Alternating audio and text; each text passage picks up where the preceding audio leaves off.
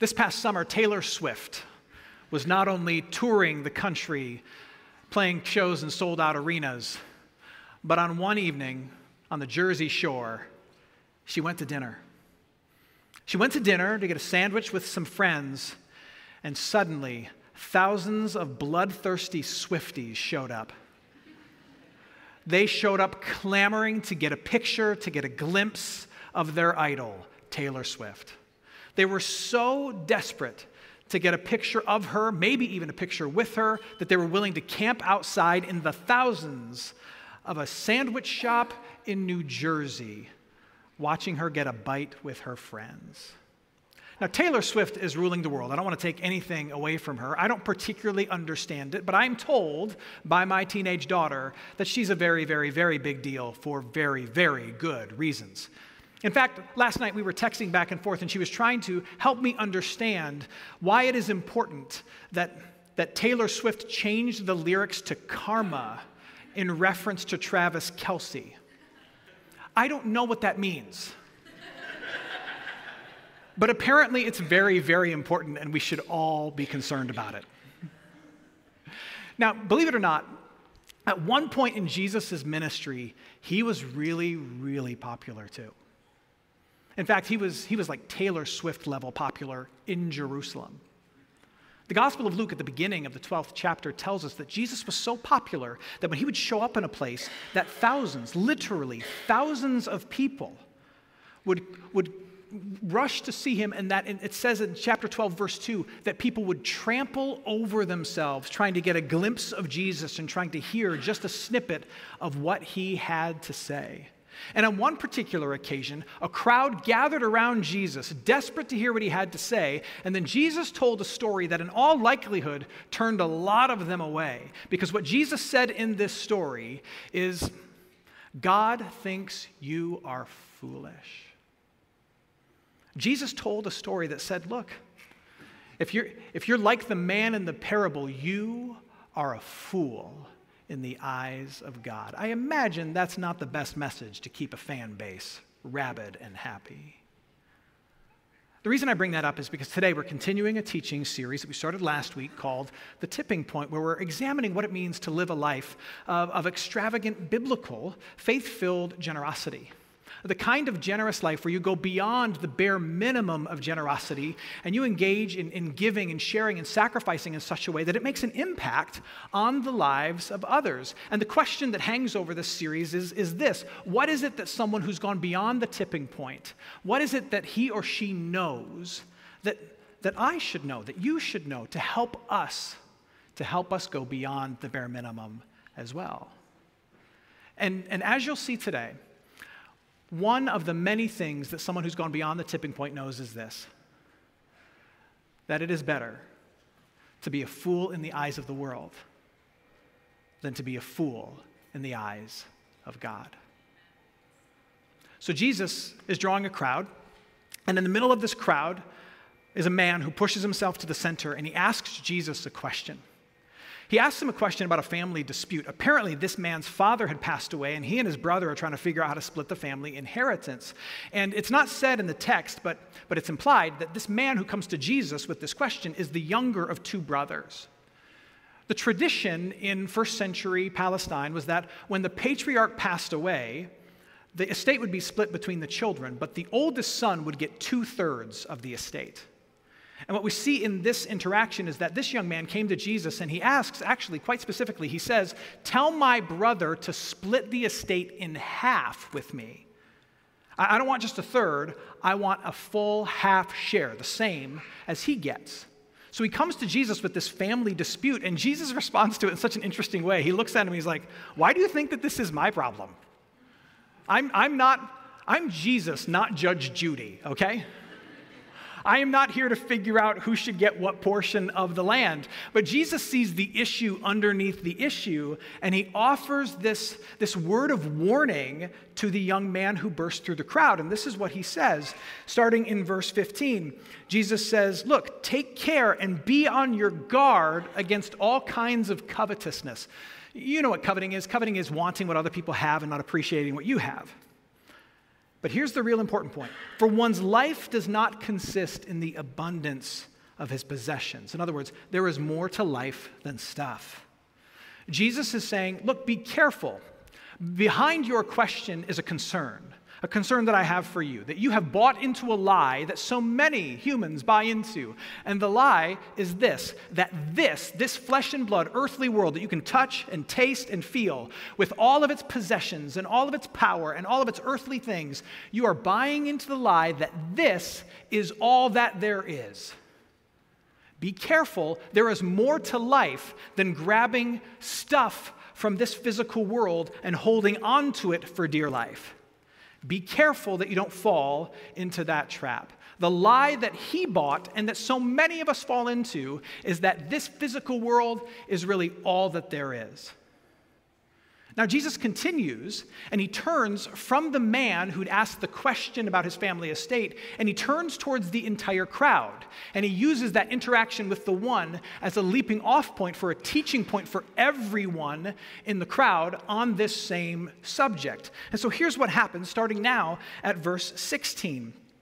Jesus told the crowd a parable saying, The land of a rich man produced plentifully. And he thought to himself, what shall I do? I have nowhere to store all my crops. What a good problem, huh? I got so much stuff. Remember, first century agrarian lifestyle crops equals money. This is money in the bank. I got so much money, I'm Scrooge McDuck, I could swim in it. 90s reference. I got so much stuff. What am I going to do with it? And he said, Ah, I'll do this. I will tear down my barns. This is a good excuse to upgrade, a little home renovation project. I will tear down my barns where I store all my stuff, and I'll build even bigger ones, and then I can store this excess of stuff. I can store all my grain and all my goods. So the man in the parable is incredibly successful. And he responds to his success, this bumper crop, by saying, Look, I need a place to store it all so I can keep it all. So I'm going to tear down my barns, build bigger barns, and haul all of my stuff into there. And, and what Jesus is getting at at this particular point in the parable is that this man has fallen into has fallen into the same trap that the man who brought the question to him had. This world is all that there is. And if this world is all that there is, then grabbing and holding on to all the stuff of this world is the most important thing in the world. And so, if holding on to the stuff of this world is the only game in town, it's the only game worth winning, then my, my goal with all of my possessions is to either spend it on myself to enrich my life or store it and hold on to it. I have really two options I can spend it on myself or I can store it and hoard it and hold on to it. Now, this, this parable is not a condemnation of success. Uh, before any of the financial planners in the room send me a mean email about how I condemned planning and saving for retirement, I'm not doing that. Jesus is not doing that in this parable. This is not a condemnation of success. It's not bad to have a bumper crop, whatever that equals for you. It is certainly not bad to, to plan and to save and to care for yourselves and to care for the people that you love now and into the future. Jesus is simply in this part of the parable pointing out that this man gives himself just two options in the face of success. The option is spend it on myself, build a bigger barn, or hoard all my stuff and throw it into my barns. There's no other option. And Jesus' point is when you limit your options, you're missing out. You're missing out on something bigger and something greater that God has in store for you. We buy the lie that every ounce of my stuff is meant to be spent or stored. And when those are the only two options for you, one of the things you'll quickly discover is that you never, ever have enough. The parable continues. And Jesus talks about what these other options are. In fact, it's actually implied throughout the parable. So if the two options we give ourselves are to spend our stuff or to store our stuff. Uh, the other option that's not stated but is implied is what? You could share your stuff. I mean, that, that's ultimately what Jesus wants the man in the parable to do, but the man in the parable doesn't. He's like, I'll spend it or I'll store it. But the other option is to share it. And, and it's important that that's not stated in the parable, it's not on the man's mind at all. And again, this parable is not just about the man and the story, it's not just about that crowd, it's about you and I. When, we fall into the lie that this world is all that there is and that the only options we have are to spend what we have on ourselves or to store it up for ourselves, then, then sharing what we have is going to be way, way down the list if it's on the list at all. Look, I know that we, we live in an interesting economy right now, but despite the fact that, that that inflation is high and that a bushel of grapes costs 38 bucks at HEB, despite that fact, you and I still are very blessed people. We live in a very blessed time in a very blessed part of the world. And if you look at the data, we are doing what the man in the parable does. A couple of headlines that jumped out to me recently. One is that consumer spending in the United States is up. You would think that in a rough economy with inflation high, with things costing more, that we would be spending less on ourselves. But consumer spending in the United States is up. It's been up for the last two years and it's going up. You, know what is down in 2023, down to a 30 year low, is charitable giving. Charitable giving is at its lowest point since 1995. The average American household now gives less than 2% of what they have to any kind of charity whatsoever 1.7%. That's it. And, and life in the church, we are not immune to this. In the church, uh, only one third of the people who go to church on a regular basis give anything to the church that they call home. One third. And of those who do give, on average, it's between 3 and 5% of their household income, and that number is declining. That number is declining despite the fact that wealth among American Christians is skyrocketing. Here's what's happening. You and I get lured into the lie that this is all there is. So the only game is to hoard as much of it as we, ha- as we can. And the only options we really have, since this is all that there is, is to either spend the stuff on ourselves to get more stuff or to, to hold on to it and build bigger barns. We are in the business of barn building. That's why the option to share isn't even on the radar of us or the man in the parable. Let's keep going. Starting now at verse 19, Jesus continues the story and he delves deeper into the mind of the rich man in the parable. This is Jesus now speaking as the rich man in the parable. The man says, I'll build bigger barns, I'll store all my stuff, and then I will say to my soul, Soul, you have ample goods laid up for many years. Relax, eat, drink, and be merry. When we start to think that this is all there is, possessions and stuff, they, they start to take on a religious weight and urgency for us. Because attaining it becomes the only game that we can perceive. It becomes a source of, of peace for us. It, it becomes key to our identity, key to our sense of well being. And indeed, that's what's happened to the man in the parable. He builds this bigger barn and he says, Once I have the bigger barn built and filled, then I'll be able to say to my soul, Now you can rest easy. Now you can relax. Now you've accomplished everything that matters in life. Now you can have peace.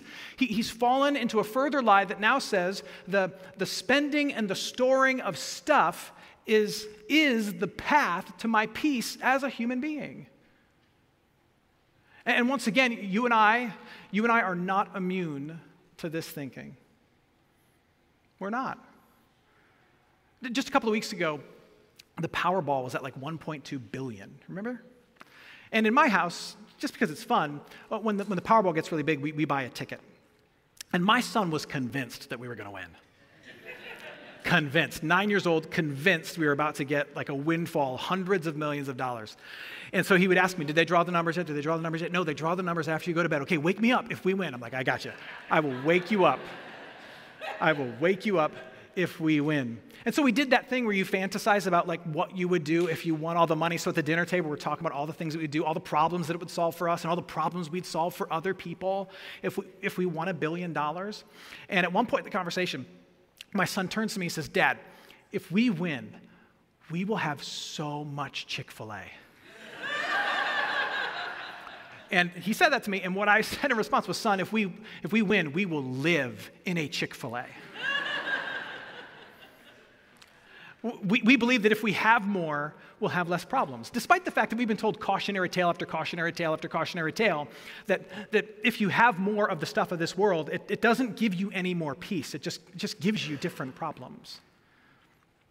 Uh, on a serious and sad note, a couple of weeks ago, Matthew Perry, the actor, passed away. And he very publicly and, and very tragically wrestled with a whole lot of difficult things. Uh, um, among them was, was a lifelong battle with, with addiction, which, which is through, through brain chemistry and genetics and a, and a whole lot of other things, is, is a wrestling with consumption. It, it is the idea, it is, it is the impulse that by consuming something of this world, I can, I can satisfy myself, I can gratify myself, I can have at a deeper level, maybe even some peace and some wholeness, but, but all the while, your dependence upon it is killing you. In his memoir, he wrote really openly that despite the fact that he had millions of dollars, despite the fact that he lived in a beautiful home in the Hollywood Hills, despite the fact that he dated every A list woman in the 90s, despite the fact that he consumed and tried everything there was to indulge, despite the fact that he ironically starred in a show called Friends, at the heart of his struggles was a deep and desperate loneliness. That none of the things that he had could cure. We've seen that played out a thousand times, haven't we?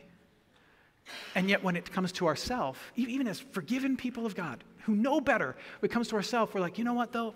That is sad, but, but I saw this barn on Amazon. that if I could just if I could just build that and fill that, I'll be okay. So, like, what's the barn for you, right? Is it, is it a certain amount of money in your bank? Is it a certain level in your retirement? Is it, is it a certain size house that you want to get into? Is it a certain kind of family you want to build? Is it a certain level of acclaim in your work? What is the thing of this world that you are convinced matters the most and you're tempted to hold on to and have and to hoard and stockpile so that you might have peace and wholeness and security as a human being? What is it for you? Now, Jesus continues in the parable, and, and now all of a sudden in the parable, it gets really awkward. It gets really intense because in the parable, Jesus raises the stakes. Listen to what happens next. Starting at verse 20. But God said to the man, Fool. You could also interpret this, you could also translate this as idiot or buffoon. This is, to my knowledge, the only time that God calls someone stupid, which my nine year old will tell you in our house, we don't use those words. But the God of the universe calls the man in the parable stupid. He says, You are so stupid, so foolish. Tonight, your soul is going to be required of you. Tonight, you're going to die. And the things you've prepared, whose are they going to be? They're going to go to other people. You're a fool, and so are those, this is Jesus speaking, so are those who lay up treasure for himself and are not rich towards God. There it is. The man is a fool because he's worried only about earthly things and has neglected the most important thing. He's neglected the fact that there is, there is a person and there is a place and there is all this stuff beyond what we can see with our eyes and touch with our hands, and he's paid no attention to it at all. And if I were to boil it down, what is it that people who have gone beyond the tipping point in their faith and are living lives of supreme generosity, one of the things that they know is this, and it sounds so simple, but it's easy to forget there is more. There is more than what you can see. There is a person to which you are accountable who loves you, and a place to which we are going that will last forever.